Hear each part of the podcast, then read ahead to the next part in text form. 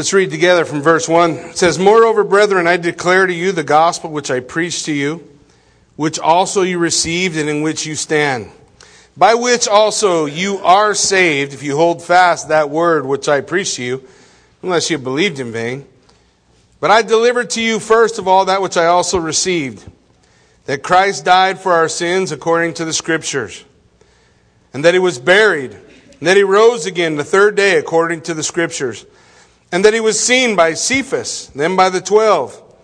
After that, he was seen by over 500 brethren at once, of whom the greater part remain to the present, though some have fallen asleep. After that, he was seen by James and by all the apostles. Then, last of all, he was seen by me also, as one born out of due time. For I am the least of the apostles, who am not worthy to be called an apostle, because I persecuted the church of God. But by the grace of God, I am what I am. And his grace toward me was not in vain, but I labored more abundantly than they all. Yet not I, but the grace of God which was with me. Therefore, whether it was I or they, so we preached, and so you believed. Let's pray.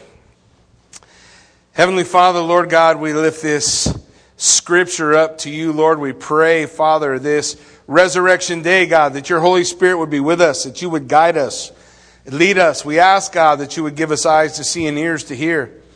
Lord, we pray that you have prepared the soil of the heart to receive the seed of the word. And God, that your word would go forth and accomplish that which it is sent to. Lord, we ask that you might be glorified in this place and and honored in this place. So, Lord, we lift it to you and we give you thanks in Jesus' name. Amen. Easter morning, Resurrection Day, that's the, the beginning of the birth pangs. Oh, you see, the church would be birthed about 40 days later.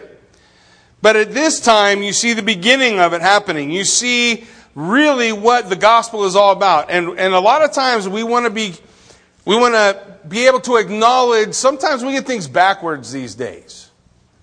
And we can forget what it is that, that God declared in, uh, in the gospel and what he declared on that resurrection day. A lot of times we go around and we realize that scripture tells us right here, Paul says, we preached, and we hear that word preach, and you guys think uh, what I do standing up here, somebody opening up the scripture, maybe uh, teaching a few verses, expounding it for you, and, and we think that's what he means. But that's not what that word means. That word does not mean teach in any way. The word for preach means to be a crier, a herald. Now think about what a herald did, especially in those days when he came into a town. The herald didn't come into town and say, Hear ye, hear ye. I have five perfect ways to a, a better and happier you. Come here, I have five better ways to a better and happier you. Was that what a herald did? If he did, he'd get tomatoes in the face. Nobody wants to hear all that noise. What was the herald's job? What was the crier's job? The crier's job was to share only that which was important to the kingdom, something that shook or shaped or changed or affected the kingdom. Well, if we want to bring it to our common day, a, a, crier would come into town and tell us about what happened in Brussels. A crier would come to town, we go back a few years and say uh, in 2001 and would tell us about the World Trade Center. A crier would tell us about a real historic event that happened that was shaping the kingdom right now. That's what the first preachers were. Now, all these years later, we start to twist it around and we start to offer some other thing. Remember, what's the word gospel mean? Good news. Well, what, what was the good news? It wasn't five ways to a better and happier you. It's not 10 ways to a, a better marriage. It's not here's how you can deal with your worry and anxiety. It's not all those things. While those things may be great, that's not the good news. The good news is anchored in history. Is a irrefutable fact of history. And the only way to argue with the resurrection of Jesus Christ is to become philosophical, argue philosophically against something historical. And by the way, that's not how you deal with history. With history, we have to go back and, and see what's going on, what was being said, what is happening.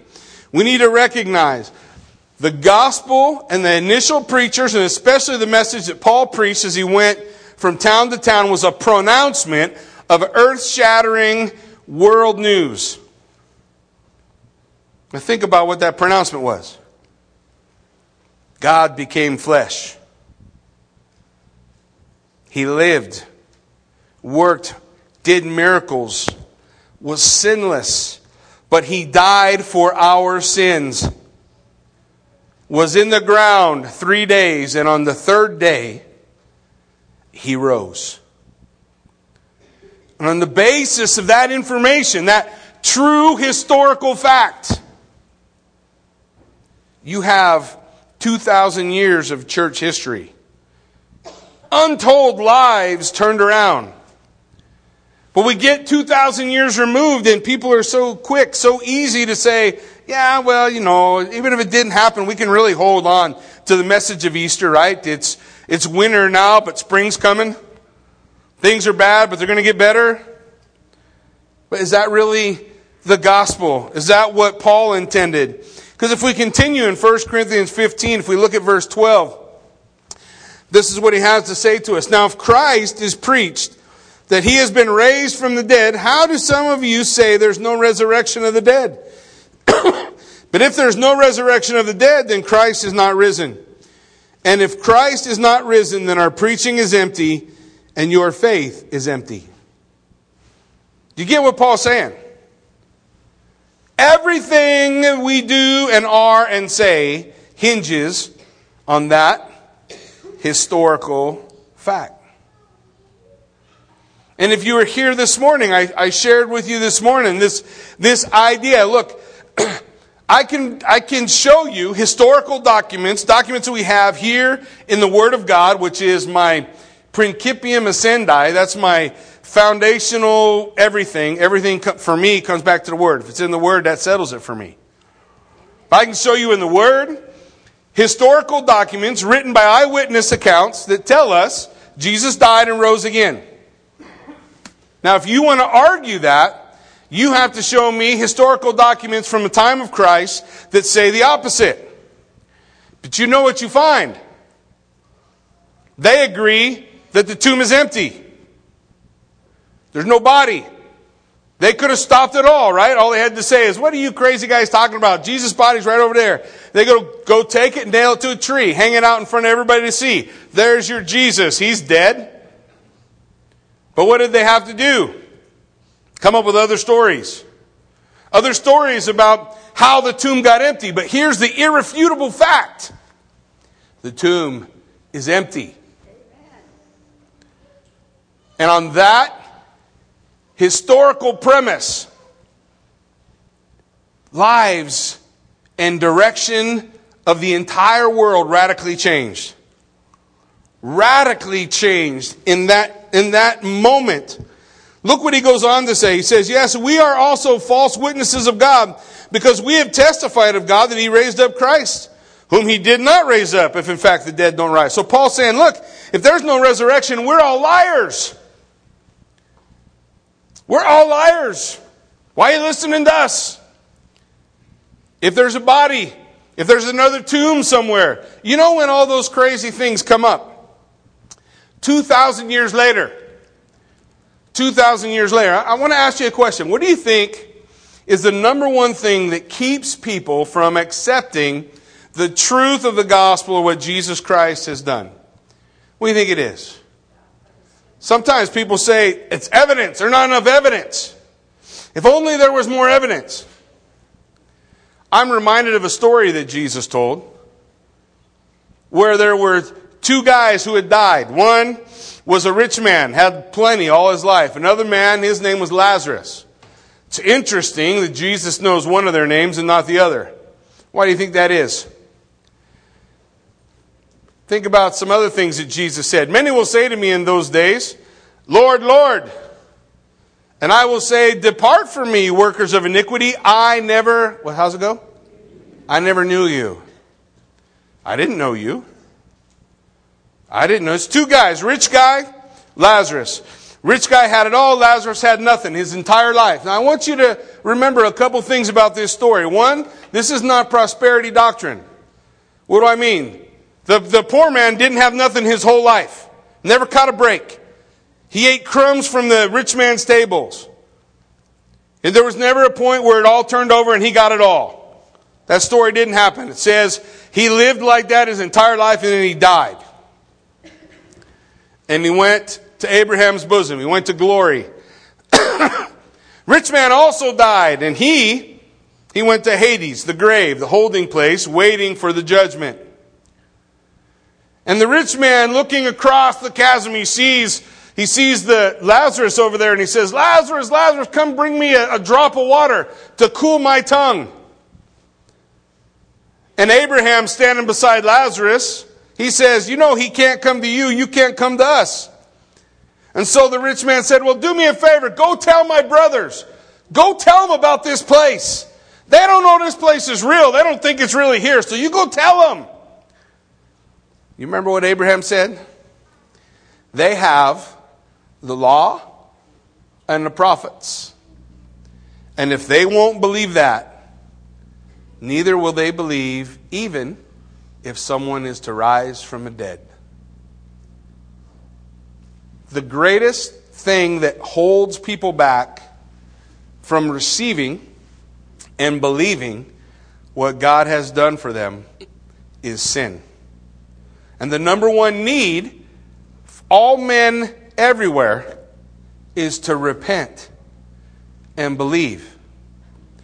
Now you say, oh, come on, if I just had a little bit more evidence, if you could tell me how creation really worked out, or if you could tell me, you know, for a fact, there was some way we could absolutely prove beyond a shadow of a doubt that all this stuff was real, then I'd be right there with you. But let me tell you, the problem is exactly what the Bible declares. The Bible declares you love your sin. And you'll take any excuse. The Bible says that Jesus came into his own and his own would not receive him. They didn't want him. He says, This is the condemnation of those for whom he came, those to whom he came. He came to shine the light. But what did he say? But men love the darkness rather than the light. Why? Because their deeds are evil. We like our sin. That's what holds us, not evidence. Jesus, you got eyewitness accounts. You have so many witnesses, you don't even know what to do with them all. Do you see the list he lists out? Well, he appeared to Cephas. That's Peter. You guys all remember Peter. He denied the Lord three times, right? And, and Jesus had a, a private meeting with him, and then he had a meeting together with the 12 with him, wherein, you remember the, the story where, where Jesus says, Peter, do you love me? Three times, right? And he confirms that he has a purpose and a plan for Peter. He's going to use Peter, even though Peter's not perfect. Isn't that good news? I'm going to use you, Peter, even though you're not perfect. He, he appears to the 12. That's a, a fancy term for when they're all gathered together. He appears to them. He, uh, he appears, scripture goes on, to 500 at one time. Just in case you think somebody might have hallucinated or had a dream. And every time we see an appearance of Christ, I just want you to know we're not talking a vision. And we're not talking a dream. It's not like these guys come in, in, you know, from a long night and they say to the other disciples, guys, I had this incredible dream that Jesus is alive and I think is really true. No, what does the Bible tell us? They touched him. When's the last time you touched somebody in a dream? You could feel it. I never have dreams like that. I have dreams where big, crazy, gnarly, bad guys are chasing me with fangs and teeth and I can't run. You ever have those dreams? One time I had that dream and I thought, my, sometimes, you know, you can think how you want that dream to go, you know. Look, I'll fix this. I'm going to dream I got my gun. so it was like that. I dream I got my gun. Boom, there's my gun. Nothing in it. It's like a little club. That's just great. Wasn't a dream, man. It was real. They touched, they ate with him. When's the last time you ate with a dream? They ate. They spent time. They visited. They did all of these things. When here's what we need to understand about the message of Christianity. It is essentially, first and foremost, a pronouncement of a real historic event that took place that changes everything else. It's a pronouncement. I got good news. Let me tell you what took place. And when you understand that news, think about all the other things that'll change in your life. It'll change the way you deal with worry. It'll change the way you think about competition or how you compete with others. It will affect all your relationships, how you relate to other people. That one piece of historic evidence, if we can know it, if we can understand it. It's funny because all religion until Christianity were really for the cultured and successful people. Just think about that for a minute. All other religion, they were for the cultured and the successful. Your average person in the Roman Empire, you know what he was? The average person was a slave. Slave in slavery was a drag. Not, uh, you know, a lot of opportunity for potential in life. You just get sold to somebody else, just a slave. Nobody thought much of you.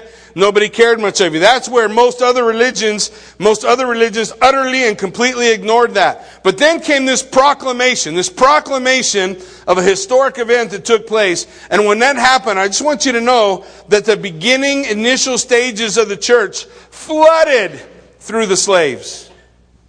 Flooded through the slaves of the Roman Empire. Why? Was it because their message was five ways to feel better about yourself? Was their message something else, or was it something historic that provided for them hope? Hope that wouldn't disappoint, hope that spurred them on, that there was better and greater things that they could hold on to. Do you think when they when they heard these things, these other ideals, they thought, well, now I can handle the relentless you know, life of slavery. Now, now that I've heard all that good news. But it did happen when they heard about Jesus Christ. The message was hard news, historic news, real news, a world event. God came from outside of history. He came. We wouldn't know of God apart from God coming to us. He condescended to us to reveal himself. He was born. He died for our sins and he rose from the dead. It happened in history and it changed everything, even your calendar. Unless 2,000 years later you want to go by the common era. But the reality is, changed it all. Everything in the world radically changed. I don't know, maybe we, we come today to Easter and we say, you know, I want a feel good message. It makes me feel good about my life and about the direction things are headed, but in reality, what we need is a message rooted in historic fact. Because if Christ is risen, we have a lot to say. But if Christ is not risen, we don't got nothing to say. Isn't that what Paul just told us? if Christ is risen. There's ways for us to find love. There's ways for us to face suffering and even death. There's ways for us to understand those things, but not if Christ isn't risen. If Christ is not risen, life stinks. And it ain't getting better. But if Christ rose, everything's different. Let's take a look. Chapter 15, verse 1. Moreover, brethren, I declare to you the gospel. Good news, good news, which I preach. That's the word. That's what I, that's the crier. That's the heralding that I preach to you, which you received and in which you stand. So you heard the news, you received the news, you held on to the news. This is the news. What is the news? He says, by which you, you are saved if you hold fast to that word which I preached unless you believe in vain. If you, if you believed, if you, if you honestly, it's a, it's an action that takes place in the heart of a man. We all can say things with our lips, right? I say almost every day I wake up, you know, today I'm going to lose weight. You think it's in my heart? I say no. Because the reality is, I don't care. what? I get a, I get, one day I get a new body, I'll cash this one in and, and see if I can mess up that one. One day I'll, I'll put this one out. But you know what? It's, it, when, when it really matters, something will change in my heart, right? And then that'll change. Until then, I'm not really a true believer, am I? A lot of people come to Christ that same way, right? Oh, yeah, I've heard. I believe, sure, I believe he existed, and, and I believe he died for my sins and he rose again. But it's all lips. Did it ever move from the, the head to the heart? Probably, it, probably hasn't, but it needs to. What's the key for that to take place? I think that key is repentance. But let's take a look at what Paul has to say.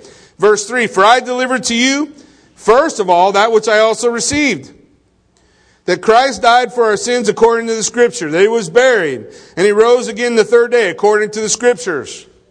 He was seen by Cephas and by the twelve, and after that by five hundred brethren at once, of whom the greater part remain to the present, though some have fallen asleep. And after that he was seen by James, then by all the apostles, and last of all, seen by me, as a man born outside of due time. For I'm the least of the apostles, not worthy to be called an apostle, because I persecuted the church the essence of the gospel laid out for us right here in these nine verses.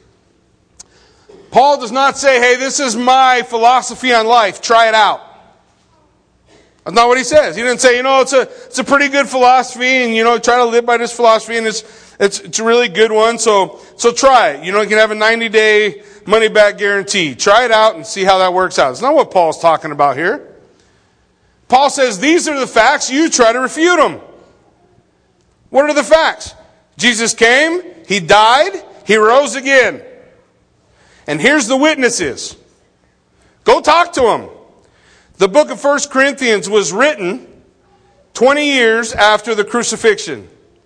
20 years after the crucifixion, still a lot of folks living in the same area. says, hey, check it out. Go talk to them. Go talk to the guys. Some of them aren't with us anymore, but there's a lot of them who are. Here's my list of sources. Go talk to them. Go speak to them. Go see what you think. But the first thing he lists for us, and I don't want you to skip over it, the first thing he lists as a witness to who and what Jesus Christ did were the scriptures. Do you see that? It says he died according to the scriptures. He was buried according to the scriptures. He rose again according to the scriptures. Yeah, you see uh, the Old Testament scriptures. Many Easters I've spent time going back and we've talked about Daniel chapter 9 and Isaiah 53 and Psalm 22, just to name a few. The Old Testament scriptures that speak about the crucifixion, what would take place, and the sin sacrifice of the Messiah as he's offered up for the sins of the world. So why John the Baptist would stand, point at Jesus and say to all the people around him, Behold, the Lamb of God that does what? Takes away the sin of the world. Where'd he get that idea? was in the scriptures. It's in the scriptures. He lays it out for us. In fact, he says, look, uh, um, you got Peter, you got James, you got the 12, all the 12 gathered together, and 500 that you can check out. And then he also says, and all the apostles. You notice that? Is that not redundant? Do you ever think about that? Well, he says he appeared to the 12, and then he says to the apostles, aren't they the same people? Do you want the short answer or the long answer? we had lots of time, man. I got all day. There's like 75 people coming to my house. I, am not in any hurry to get there. I don't know about you guys. so, so what, what is it? What, let me give you, I'll, I'll be nice. I'll give you the short answer. Here's the short answer. No and yes. What? Okay, the apostles are those who were sent out. There are specific men that God called to write their eyewitness accounts, put them into books, so that you and I could sit on our laps and read the eyewitness accounts of those who saw Jesus Christ. There were people called apostles. Apostles. People sent out by God. Think about it like this. In the book of Acts, the church is gathered together in Antioch. And they're gathered together in one accord and they're praying, they're looking for direction. And the Bible tells that the Holy Spirit spoke to the people and said, Separate unto me Paul and Barnabas, for I am going to send them out. That's a perfect description of apostle. Somebody who is sent out. But there were very specific men like James. James is one of these names. Was he one of the disciples? You know who James was? He had an important brother, right? What was his brother's name? Jesus, right. So, so he's a brother of Jesus. Wait a minute. There's another guy like that. Who, what's the other one who's got a brother like Jesus? Who was it? Jude. Okay, so we got Jude and we got James, two brothers of Jesus, who the Bible tells us did not believe that he was who he said he was until when? Till the resurrection. And then what happened? Whoa! Something real, historic happened. Something that they could point to and say, man, you are exactly who you said you are. This is the most incredible news I've ever heard of.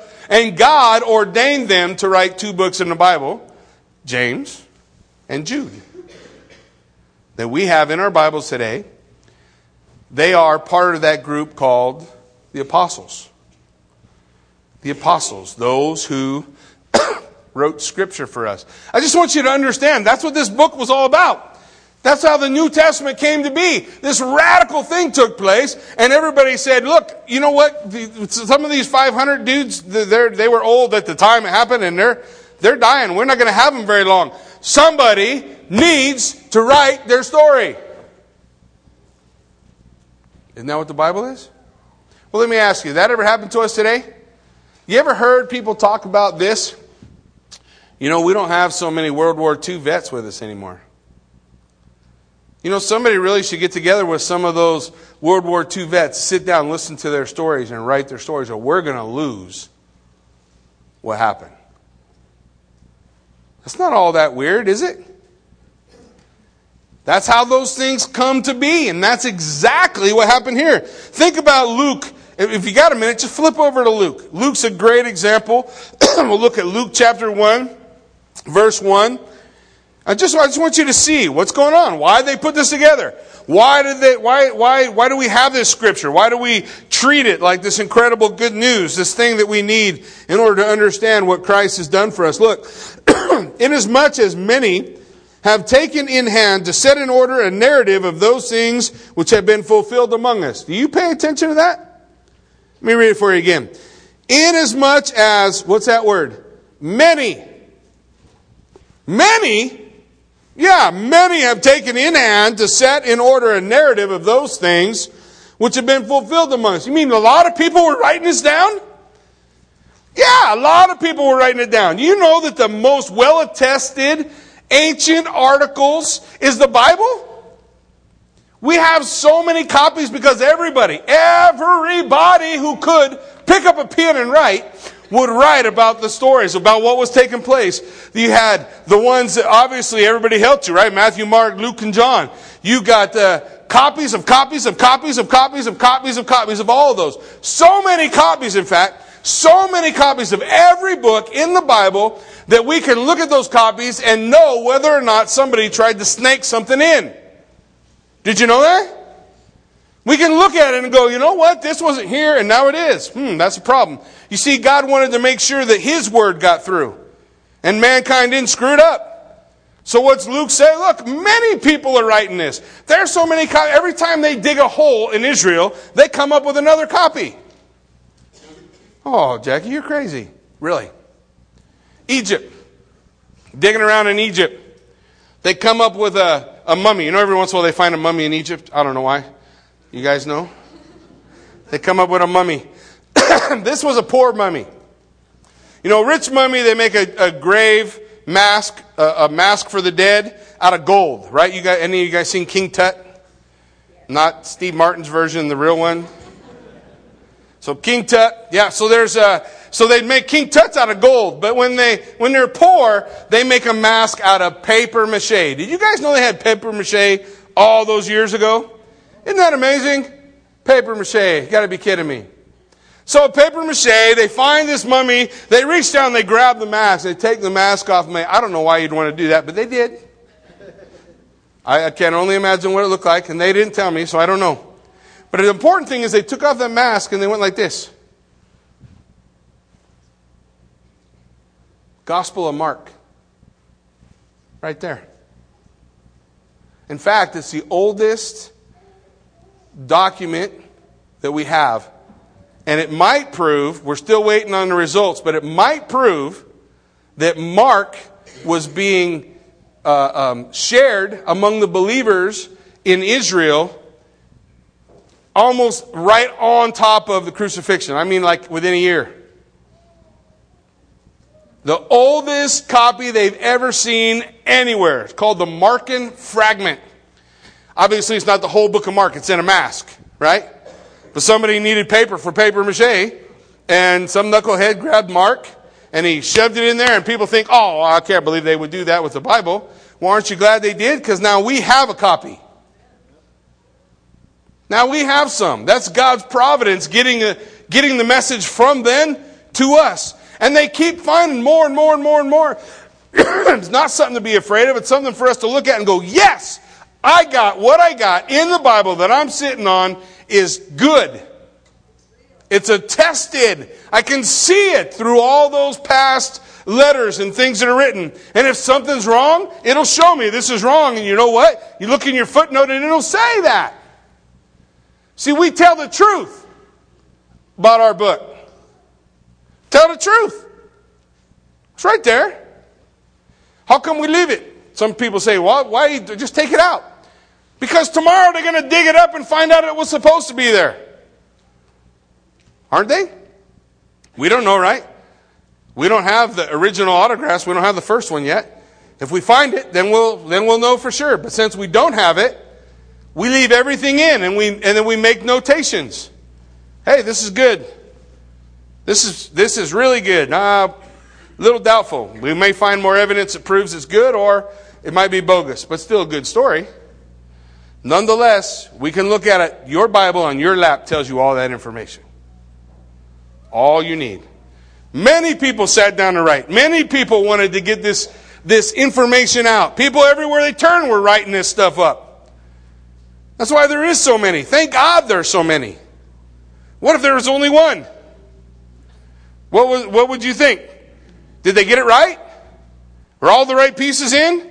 Did somebody erase it or get the wrong name? But if you have 10,000 copies of it, you can look. Oh, yeah, cool. They got it. We can see it. We can follow the transmission of the text all the way through.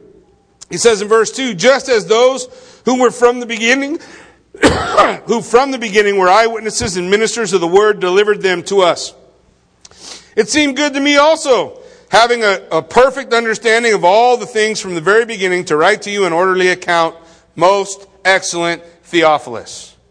That's Luke's beginning of his gospel. Why is he writing it? He wants to get all the eyewitness accounts down and out so you can hear the truth of what happened historically. There it is. There it is. Laid out for us. So Paul wrote Corinthians roughly 20 years after the crucifixion. And he doesn't say, trust in Jesus and he'll take away your anxiety. He doesn't say, trust in Jesus and you'll have all the power and confidence you need to be a better you. And he doesn't give him Pascal's wager. You guys know Pascal's wager? Pascal's wager goes like this. Well, if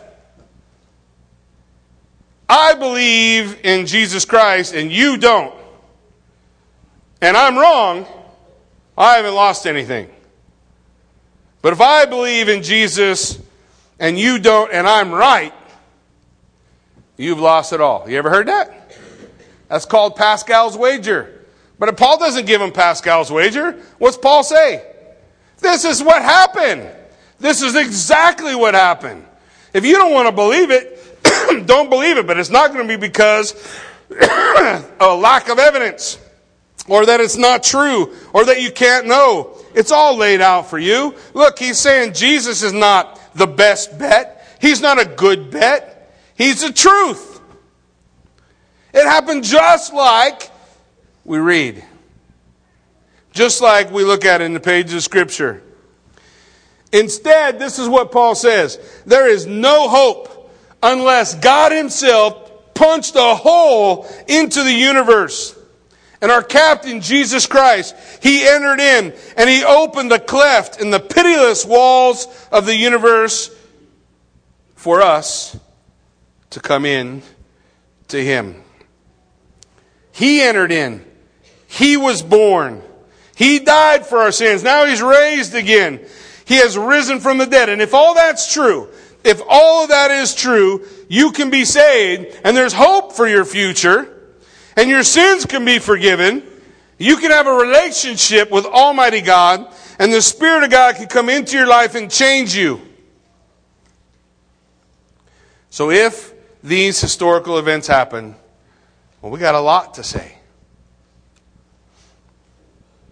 And if they did, sometimes I wonder why we walk around acting as though they didn't. Think about Paul. Remember when Paul stood before Agrippa and Festus? Agrippa, Herod Agrippa and Festus. Paul's been arrested. He's on his way to Caesar. Agrippa's trying to decide what he should write about him. So he has him come before him. And Paul tells him the whole story, everything that happened. And then he tells him about the resurrection of the dead. And Festus blurts out, Oh, Paul, all your studying has drive, driven you crazy. We all know the dead don't rise. you know what Paul said? Oh, you're right. Oh, I can't prove it. Doggone, I wish I could have proved it. Oh, you're amazing. I was thinking about dumping it on my head. It's kind of hot in here, no?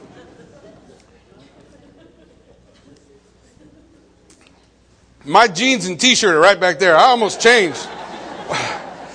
I had to talk myself out of doing it because, so just so you know, inside, in here, I'm not wearing this. But anyway.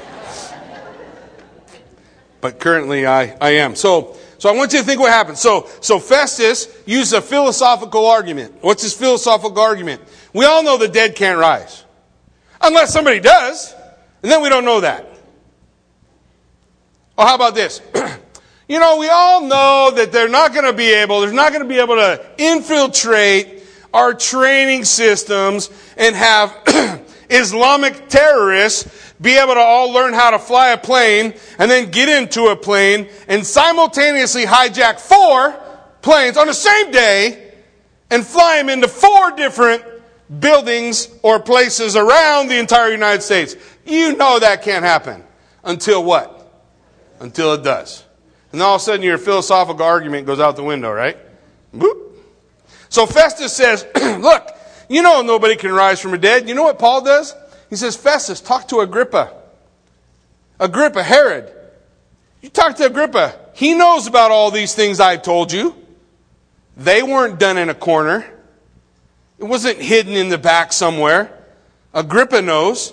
You remember what Agrippa says? Oh, Paul, you try, you almost convinced me to become a Christian. Saddest words on Scripture. You almost convinced me. Almost is not good enough. Was the issue because it didn't happen? Agrippa knew, right? Don't you think Herod knew what was going on? Yeah, I'm pretty sure. I'm pretty sure. So we look, we see that these things give us examples, but then you have the greatest, I think, one of the greatest evidences. Okay, we look and we see the all the all the all the eyewitnesses. That's cool, and we got the scriptures. That's good. And we see all those things telling us about the coming of Christ. But you know, one of the things that really knocks it out the park for me is Paul. What do you mean? Oh, well, stop assuming you know everything about Paul and, and just listen for a minute. You know, Paul saw Jesus teach, right? You know, Paul saw Jesus do miracles. You know, the likelihood of Paul being involved in the trial, arrest, and crucifixion of Jesus is high. Don't you? He didn't just get born between the resurrection and then the, the persecution that spread the church out, right? You have the crucifixion, Resurrection and ascension by Acts chapter 2. By Acts chapter 9, Paul's on the scene. Saved. Preaching. So, yeah, he saw all that. And you know what he was convinced of? He's an impostor. Jesus is an impostor. He's not real. He's just another one of these guys, self proclaimed messiahs. And as soon as he's dead, all this is going to go away. And he was just sure that he knew all that until what? Until he saw the resurrected Christ. And then what happened to Paul? What, what's the definition of radical turnaround? Isn't Paul definite? I mean, what's he? He's killing Christians in the church. And then a day later, he's preaching the good news that Jesus Christ has risen from the dead outside the synagogue. And the people want to kill him. Shouldn't shock him, right? He was on the other side of the fence one time. Don't you understand why Paul had this burden always go to synagogues? Because those were the guys he was hanging out with. Those were the guys that he would sit around and talk about what a joke Jesus was. And then he met Jesus, and then he saw him, and then he knew that everything that they had said about him was true. And then you could not shut that guy up. You hit him with a two by four, he'd keep talking. He was not ever going to quit, not ever going to stop. Why? Because he knew it was true. Is it any different for Peter, James, John, the other uh, disciples, the other apostles? they got beat with rods. You guys know what that's like? So they take this long rod and they bear your back and they take you down there just outside the, the temple area. Remember, they caught him preaching in the temple. And it says they beat them, just a little phrase, they beat them. And the disciples left singing praises and glorifying the Lord that they were counted worthy to suffer for his name. Those are the same guys who all ran scared. What happened? They saw Jesus. They didn't dream about him. They didn't see a vision. It wasn't something else. They saw him. They sat with him. They ate with him. They touched him. They talked to him. They received from him what he had to give to us, and then they wrote it down so that you and I can look at the truth of the historical fact of the resurrection of Jesus Christ. We can look at it and say, now, what are you going to do with it? Look, there's, you got lots of choices. you can be apathetic. You can say, you know, I don't really care. What do I care? I don't care. Well, that's all right. The Bible says, right? Light came to the darkness, but the darkness did not conceive it. Why? Because they liked the light, or they liked the dark. They liked the dark because their, their deeds were evil. They liked the dark. You might not want the light. You might not want it. But it doesn't stop it from being real. You might ridicule it. Oh, that's the dumbest thing I've heard of. Everybody knows a dead man can't rise. Better know. You know, our history is full of things we just knew until we knew we didn't know it. Moon's made out of cheese. The earth is flat. And if I drain all the blood out of your body, I'll make you better.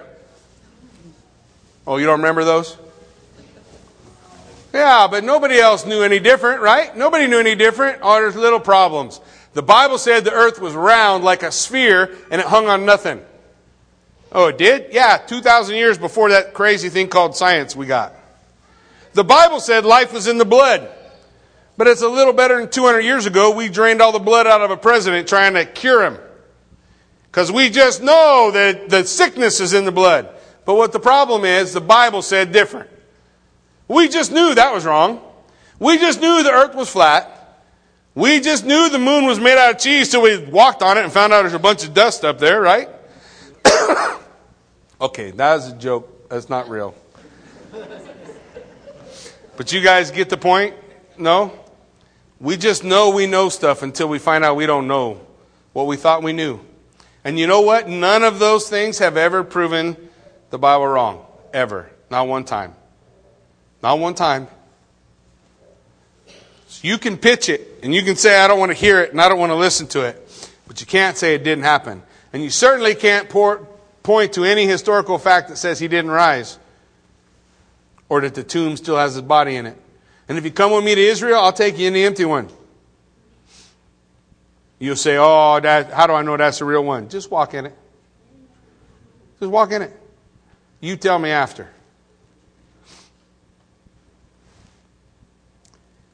So we look at this. It says in, in 1 Corinthians 15, excuse me, verse 10.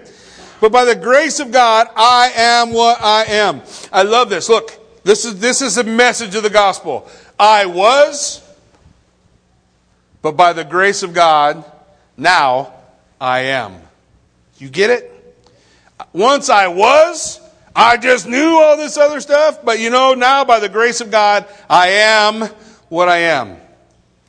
I was a persecutor of the church, but now I've been changed. What have I been changed by? I've been changed by the power of a living Savior who's in the world today, seated on the throne. He is the only king I ever need. And the Bible tells us one day he will come again. By the grace of God, I am what I am. His grace toward me was not in vain, but I labored more abundantly than they all. Yet not I, but the grace of God which was in me. Therefore, whether it was I or they, so we preached and so you believed. We spread the word. We told the truth. That's what Resurrection Day is all about. That's what Resurrection Day is all about. It's not a philosophy. It's a reality that death cannot hold him. Death could not hold him. Jesus Christ becomes the receipt, the proof that the sacrifice took. Right? We talked about this morning. How long you go, if you go to jail for two years, how long are you in jail for? Not a trick question. Two years. At the end of two years, what happens? They let you go. You come out of jail and your debt is paid. So if you die and you rise again, and the Bible says that the wages of sin is death, so you're supposed to be held by death. Death owns you. You're just stuck in death and you can't get out. But then Jesus Christ dies, goes into the bowels of death, and then blows death apart and comes walking back out. That's why the early Christians were so full of joy. That's why the early Christians were so blown away. Listen, Paul would write this in Romans 1 4. Jesus Christ is declared to be the Son of God with power according to the Spirit of holiness. How? By the resurrection of the dead. Death cannot hold him. Peter speaking his first message, right? Peter's radical change in his life. Now he's a preacher. He's heralding the good news. Here's what he says, Acts chapter 2. Men of Israel, hear these words. Jesus of Nazareth a man attested to you by miracles, wonders, and signs, which God did through him in your midst, as you yourselves also know. Him being delivered by the determined purpose and foreknowledge of God, you have taken by lawless hands, crucified and put to death, whom God raised up, having loosed the pains of death, because it is impossible that he should be held by them. Death could not hold him he defeated death. Death swallowed him and he exploded. And now death has been defeated. If we look at the rest of this chapter in verse 54 of 1 Corinthians 15, it says, So when this corruptible, this old broken down body, puts on incorruption, when this mortal has put on immortality, then shall be brought to pass the saying, which is written, Death is swallowed up in victory. O death, where's your sting? O Hades, where's your victory? For the sting of death is sin, and the strength of sin was the law. But thanks be to God who gives us victory through the Lord Jesus Christ, who fulfilled the law and died as a sinner for you and I. And then rose to say, You're good. That's why faith in Jesus Christ sets us free. So I want you to listen to what Paul's attitude was. Here's Paul's attitude. Spare not death. Do thy worst. For if you reach out to hold me and grab me and choke me, all you can do is make me better than I was before. Knock yourself out. Reach out. Get me. All you can do is make me more glorious than I was before. Death, I taunt you. I take a football and shake it in your face. I'm doing a hot dog dance before you, death. Death, where is your sting? Grave, where is your victory? Don't you see what Paul's saying? If the proclamation is true, if all of this happened, it radically changes everything. Our preaching's not useless, it's useful. It helps us to understand exactly what it is that God has for us. You have a way to handle everything in life because Jesus Christ rose from the dead. The scariest, worst thing that can ever happen to a human being does not have to be scary or bad for you. Ever. Faith in Jesus Christ sets us free. So you shout out, Come on, crosses. The lower you lay me, the higher you'll raise me. Think about it. The lower you lay me, the higher you raise me. What can you do to me? Kill this body and deliver me into the hands of my Savior who gives me a new one that works better? One that can fly, move around, do crazy stuff? Yeah, well, where's the downside again? The lower you lay me, the higher you'll raise me. Come on, crosses. All these threats you can make. Listen, Jesus is the risen Lord and He's in charge of everything. He's sitting on the throne in heaven, according to Daniel chapter 7. He's sitting on the throne in heaven until God makes all his enemies his footstool. Until the battle is all over. He is the king. He's working all things out for my good, even the bad things that happen to me, even the difficult things that go on in my life. so come on, crosses. The lower you lay me, the higher you'll raise me. What can death do? Don't you see when the slaves heard that message, what that, how that changed their life? You kidding me? I'm not gonna, I thought my whole life was just living a slave, dying a slave, and life sucks all the time. But now you're telling me that someone's defeated death? I don't ever have to die? And if I die, Jesus said, I'm the resurrection and the life. No man dies. I don't lose anybody. You die, you're with me. You close your eyes here, you open your eyes in my arms, hearing me whisper into your ear, Well done, good and faithful servant. How can that kind of message get you down, make you low? Come on, crosses. The lower you lay me, the higher you raise me. Come on, death. The worst thing you can do for me will be the best thing that could ever happen to me. You have translated me and transferred me into the presence of my Savior. What do I have to fear? Now, are you using that understanding of the resurrection to propel you to joy in life? To understand that you can have incredible joy, just like the early Christians. they weren't made of different stuff than you and I. They just saw their life through the truth of the resurrection, through the reality.